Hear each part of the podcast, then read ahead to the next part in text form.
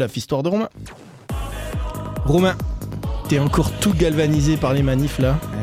Tu sens bon la palette cramée, la lacrymo. Tu vas nous parler de la brave. Alors pas celle qui voudra dépuceler Josquin, non, la brigade de répression de l'action violente. La brave Margot, tu dis Parce qu'en plus, ça m'énerve parce que j'avais ma, ma première phrase de ma chronique, c'est hier on a dépucelé Josquin.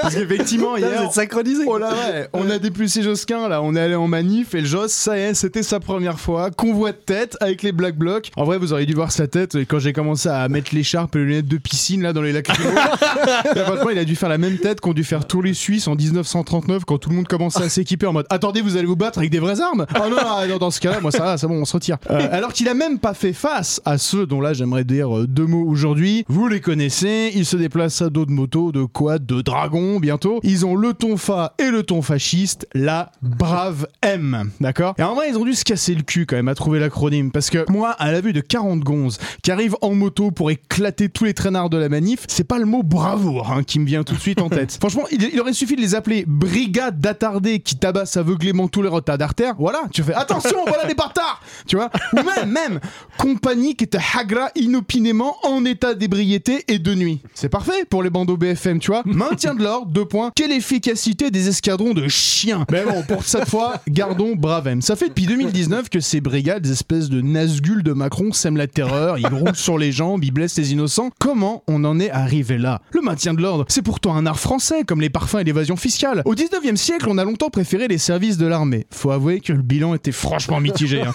Le stage de fin d'études de l'officier français du 19e siècle, c'est l'Algérie française. Donc bon, les cours de droits de l'homme, souvent, on les a séchés. Et a aussi un autre problème, c'est que l'armée peut toujours se retourner contre le pouvoir. hein. Si le régime ne régit plus le régiment et que la baïonnette lui baïonnait, bon bah c'est le salaud de la commune de Paris, ou en 1907, euh, la mutinerie du 17e régiment. Alors en 1926, on va créer la garde républicaine mobile, qui est une partie de la gendarmerie. Pour la première fois, c'est une qui se spécialise dans le maintien de l'ordre. On apprend aux gendarmes à canaliser les foules, à retarder au maximum l'usage de la violence, à toujours laisser une porte de sortie aux manifestants.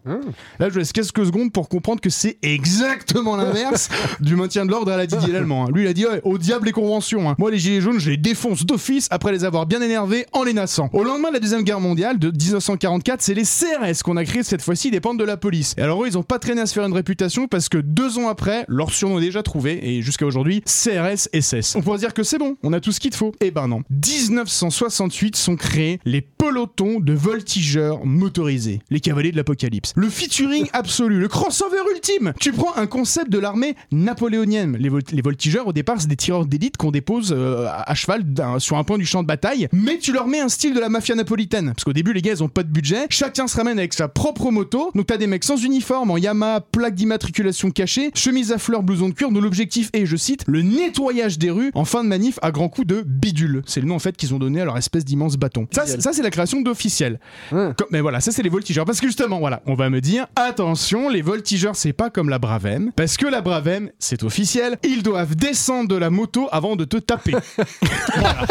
Voilà. Non, mais non, mais toute politesse c'est bon à prendre. hein. Je veux dire, si ça peut nous éviter de ramasser un coup de tonfa en mode charge de cavalerie en tournoi, ça va, on prend. Mais pour Malik Osekin, malheureusement, ça a rien changé. On est en décembre 1986, une époque qui est à la fois proche, puisque le ministre de l'Intérieur, Pasqua, est un facho, comme aujourd'hui, mais en même temps un peu lointaine, parce que la Sorbonne était de gauche. et justement, dans le cadre de grandes manifestations étudiantes, la Sorbonne est occupée et évacuée par la police dans la nuit du 5 au 6 mai. C'était pacifique, mais pourtant ils ont lâché les voltigeurs dans les rues. Malik, c'est un étudiant de 22 ans qui sort d'un concert qui a rien à voir avec les manifs. Trois policiers voltigeurs lui font la politesse de descendre de moto avant de le tuer dans son hall d'immeuble, sous les yeux de son voisin, en aspergeant les murs de sang. Et c'est ces voltigeurs-là, dissolus après l'affaire Malik Osekin, qui ont été reconstitués à la hâte en 2019 pour les mouvements de Gilets jaunes. Non. Voilà, et ouais. Wow. Et depuis, ça arrête pas, menaces, insultes, intimidations et tout. Donc, désolé, pour ceux qui veulent pas se faire spoiler, ils vont pas s'arrêter tant qu'ils auront pas buté quelqu'un, d'accord? Cependant, et c'est là-dessus que je vais conclure, moi, j'ai un moyen de défense. Si vous voyez des mecs de la brave qui se rapprochent de vous, hop,